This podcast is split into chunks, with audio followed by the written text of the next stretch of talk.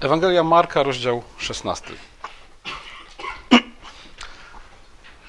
Święta Zmartwychwstania Pańskiego to przede wszystkim wielka radość. Chrystus zwyciężył śmierć. On poniósł wszystkie nasze grzechy na krzyż. On spłacił nasze długi. On nas, którzy zasłużyliśmy na śmierć i potępienie, uwolnił z niewoli grzechu i śmierci. Obdarował życiem wiecznym. Zmartwychwstanie Chrystusa nadaje sens temu, co stało się na krzyżu. I w ogóle nadaje sens temu wszystkiemu, kim jesteśmy i co robimy. Apostoł Paweł w pierwszym liście do Koryntian, w 15 rozdziale, 17 wersecie mówi, że jeśli Chrystus nie zmartwychwstał, wtedy nasza wiara jest daremna i nadal pozostajemy w swoich grzechów, w swoich grzechach. Ale z drugiej strony wiemy, że jeśli naprawdę zmartwychwstał, wtedy jesteśmy prawdziwie wolni. Jeśli jednak naprawdę chcemy zrozumieć w pełni tajemnicę śmierci i zmartwychwstania Chrystusa, nie możemy poprzestać na tym, że Chrystus za nas umarł i dla nas zmartwychwstał. Musimy pamiętać o tym, że my również mamy swój udział w Jego śmierci i zmartwychwstaniu. Apostoł Paweł stawia sprawę w ten sposób. My wszyscy ochrzczeni w Chrystusa Jezusa, w śmierci Jego zostaliśmy ochrzczeni. Pogrzebani tedy jesteśmy wraz z Nim przez chrzest w śmierć, abyśmy jak Chrystus wskrzeszony został z martwych przez chwałę Ojca, tak i my nowe życie prowadzili. Bo jeśli wrośliśmy w podobieństwo Jego śmierci, wrośniemy również w podobieństwo Jego zmartwychwstania. List do Rzymian, rozdział 6, od 3 do 5 wersetu. Umarliśmy z Chrystusem i zmartwychwstaliśmy z Chrystusem. Jakkolwiek te słowa brzmią dziwnie, tak właśnie mówi apostoł Paweł. Zmartwychwstaliśmy z Chrystusem. Oczywiście nie doświadczyliśmy jeszcze pełni zmartwychwstania Nasze ciała ciągle podlegają prawu śmierci i oczekujemy tego, aby zmartwychwstanie Chrystusa z całą swoją mocą objawiło się w nas, również w naszych ciałach. Niemniej jednak, jak apostoł Paweł mówi w szóstym rozdziale, jedenastym wersecie listu do Rzymian, powinniśmy już teraz uważać się nie tylko za umarłych dla grzechu, ale też za, za żyjących dla Boga. Bo jak ten sam apostoł w liście do Kolosan w trzecim rozdziale, pierwszym wersecie mówi: Umarliśmy z Chrystusem i wraz z nim zostaliśmy wzbudzeni do nowego życia. A zatem każdy, kto zawierzył Chrystusowi i przyjąwszy chrzest, stał się jego uczniem, częścią jego ciała, którym jest Kościół, z Chrystusem umarł i z Chrystusem zmartwychwstał. Konsekwencje tego faktu są olbrzymie. W liście do Galacjan w drugim rozdziale, 20 wersecie apostoł Paweł pisze wręcz, że już nie ja żyję, ale żyje we mnie Chrystus. Z Chrystusem jestem ukrzyżowany, żyje już nie ja, żyje we mnie Chrystus. A skoro tak, to znaczy, że moje życie powinno przypominać życie zmartwychwstałego Chrystusa. I co to znaczy w praktyce? Oczywiście pełnej odpowiedzi na to pytanie udziela Biblia jako całość która świadczy o Chrystusie i pokazuje go nam takim, jakim jest. My dzisiaj zajmiemy się 16 rozdziałem Ewangelii Marka, który daje przyczynek do tej odpowiedzi. Co to znaczy żyć życiem zmartwychwstałego Chrystusa? Nie wiem, czy zwróciliście na to uwagę, ale Ewangelia Marka jest najbardziej dynamiczną spośród opowieści o życiu Chrystusa. Jezus ciągle się gdzieś śpieszy, ciągle jest w drodze, zawsze ma coś do zrobienia. Jak weźmiemy do ręki Ewangelię Marka, to zobaczymy, że rzucają się w oczy takie sformułowania jak i zaraz powiódł go duch na pustynię, i zaraz, kiedy wchodził, i zaraz po opuszczeniu, i znowu po kilku dniach, i poszedł do domu, i wyszedł nad morze, i znowu począł nauczać, i wyruszył, i udał się, i przybyli, i wyszedł, i wyszedłszy stamtąd, i przybyli do Kafarnaum, i wstał i udał się – gdy wyszli z Betanii, byli w drodze, gdy wybierał się w drogę. Ewangelia Marka tak jest właśnie skonstruowana, jest bardzo dynamiczna. Jezus jest cały czas w ruchu, Jezus cały czas jest w drodze, Jezus cały czas jest, można powiedzieć, w pośpiechu. Dlaczego? W trakcie kazań z Ewangelii Marka Bogumił bardzo często podkreśla, że Marek przedstawia Chrystusa jako króla. I to prawda. Natomiast tak jak Królestwo Boże różni się od królestw tego świata, tak samo Chrystus Król różni się od innych monarchów. Chrystus w Ewangelii Marka jest królem i sługą jednocześnie.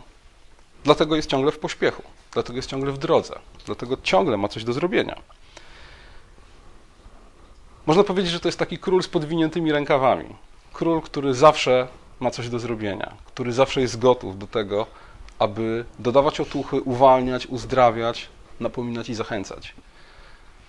W niektórych organizacjach skautowych skauci noszą podwinięte rękawy w mundurach właśnie na znak tego, że są zawsze gotowi do pracy i do służby. Stąd przyszło mi do głowy to określenie, że Chrystus jest takim królem z podwiniętymi rękawami. I zobaczcie, widzimy tą prawidłowość w życiu Chrystusa, opisanym w Ewangelii Marka, do czasu jego męki i śmierci, ale widzimy ją również po zmartwychwstaniu. 16 rozdział Ewangelii Marka jest dokładnie taki sam, jak pozostała część tej księgi. Jest dynamiczny.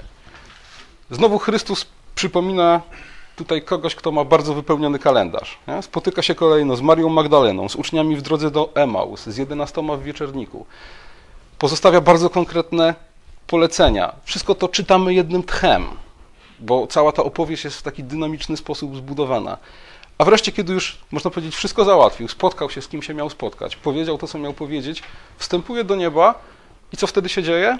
Wtedy, list do Hebrajczyków, rozdział 9, 24 werset, mówi nam, że Chrystus podejmuje służbę jako arcykapłan Nowego Przymierza w samym niebie, którego ziemska świątynia jest jedynie obrazem i wstawia się za nami. Czytałem niedawno pewną powieść, której bohater został scharakteryzowany jako człowiek, któremu tak samo obce było trwanie w bezruchu, jak ruch bez celu.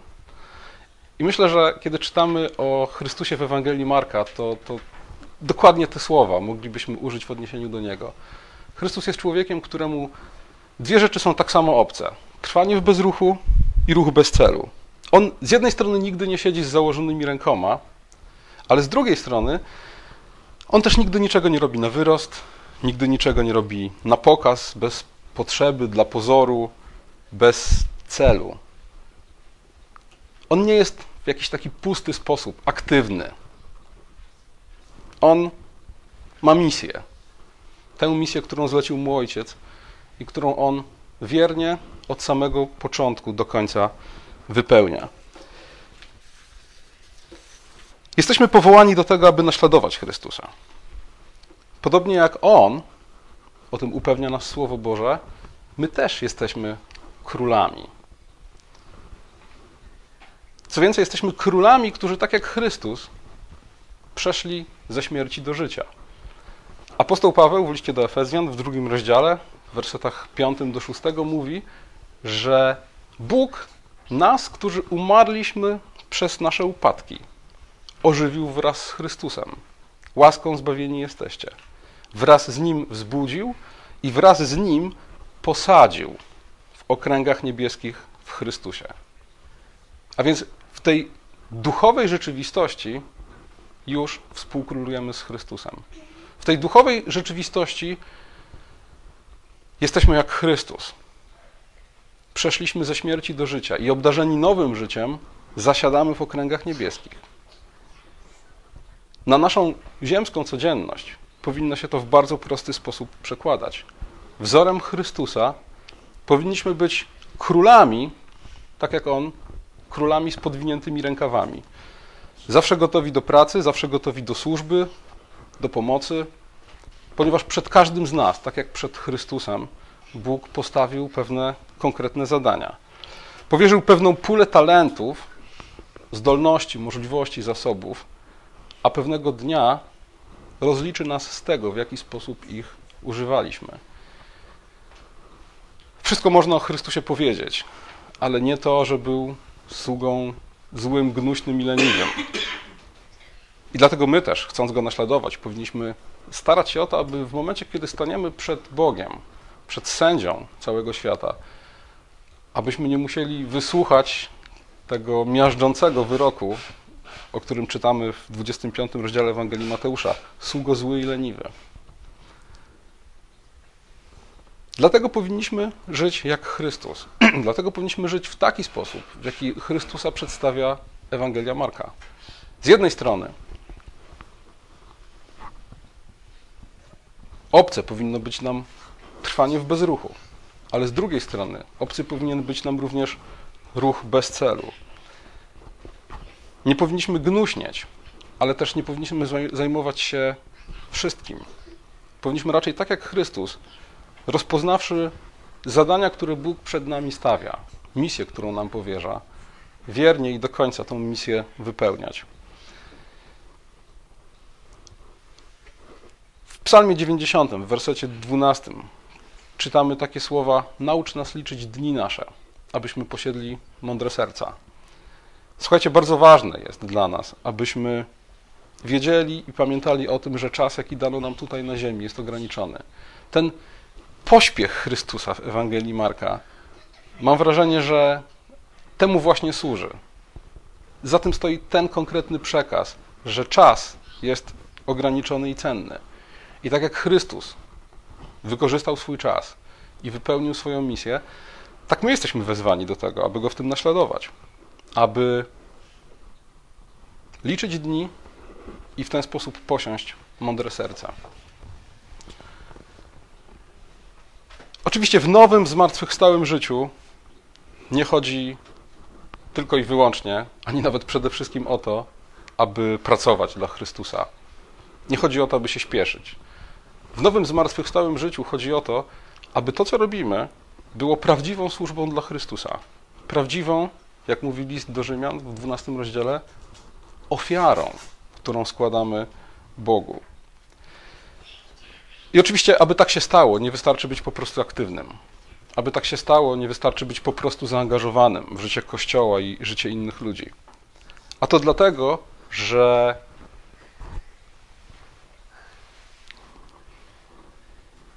gdyby tak było, gdybyśmy jedynie w tym naśladowali Chrystusa, to nasze podobieństwo do Niego byłoby pozorne.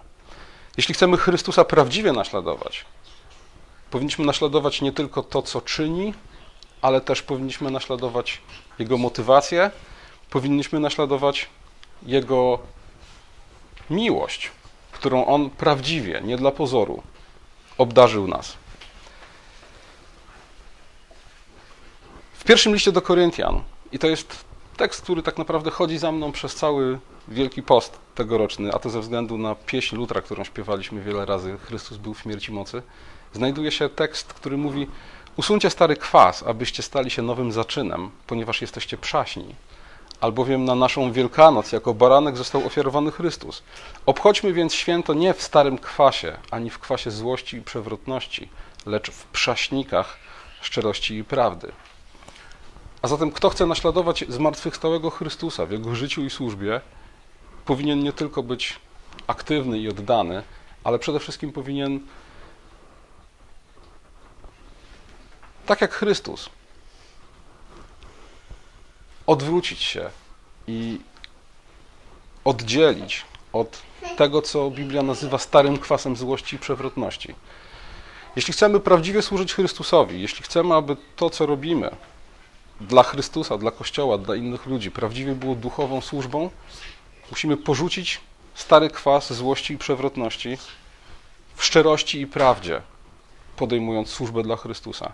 I kiedy weźmiemy do ręki trzeci rozdział listu do Kolosan, ten fragment, który mówi o tym, że wraz z Chrystusem zostaliśmy wzbudzeni z martwych i posadzeni w okręgach niebieskich w Chrystusie, zobaczymy, że z tej wielkiej duchowej prawdy o tym, że z Chrystusem zmartwychwstaliśmy i z Chrystusem e,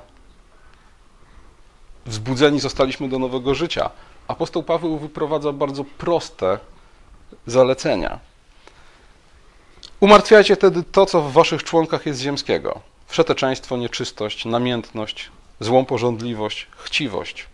Odrzućcie to wszystko. Gniew, zapalczywość, złość, bluźnierstwo, nieprzyzwoite słowa. Nie okłamujcie się nawzajem. A więc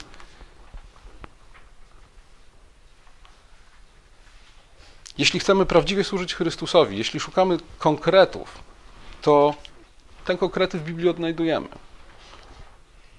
Chodzi o to, aby być jak Chrystus, nie tylko w tym, co robimy, ale też w naszym charakterze. Chodzi o to, by jak Chrystus odrzucić wszystko to, co Bogu się nie podoba. Jak Chrystus prawdziwie i szczerze umiłować siebie nawzajem jak Chrystus, odrzuciwszy wszelką złość i przewrotność, stanąć na gruncie szczerości i prawdy. Wtedy służba, praca dla Chrystusa, poświęcenie dla innych ludzi nie jest ruchem bez celu, ale jest prawdziwą duchową służbą na rzecz Chrystusa.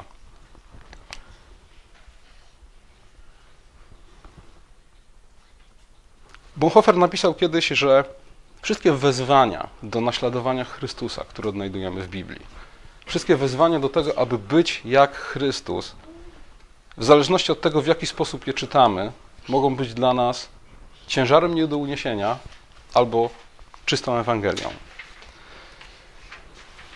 Jeśli przeczytamy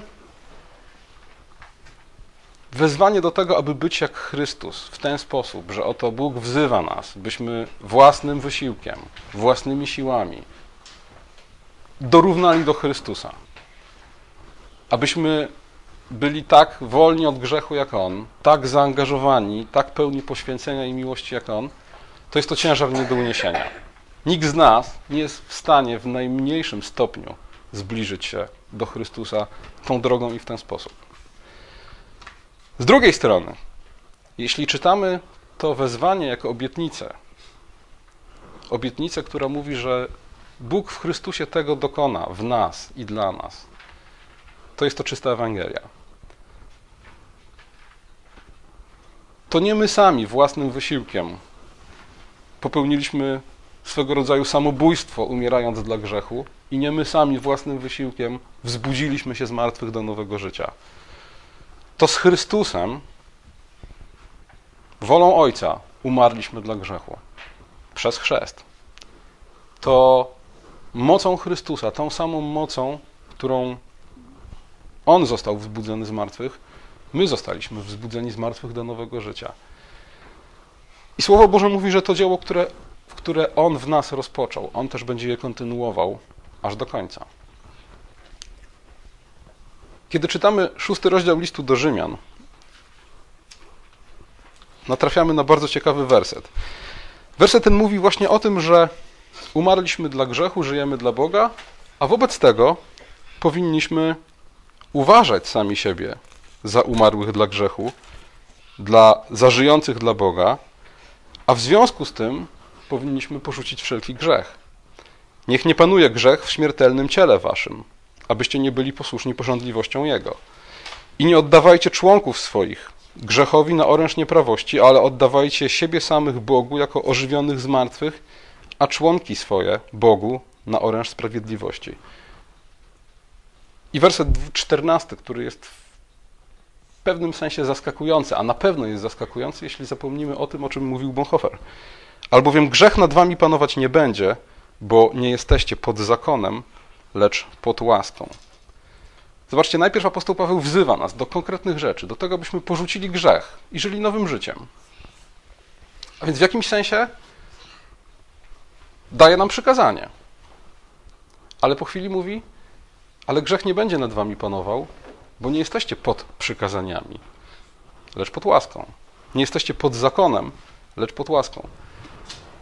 I myślę, że to jest dokładnie to, co miał na myśli Bonhoeffer wszelkie wezwania do tego, aby być jak Chrystus, odczytywane jako wezwanie do tego, by własnym wysiłkiem Chrystusowi dorównać, są ciężarem nie do uniesienia.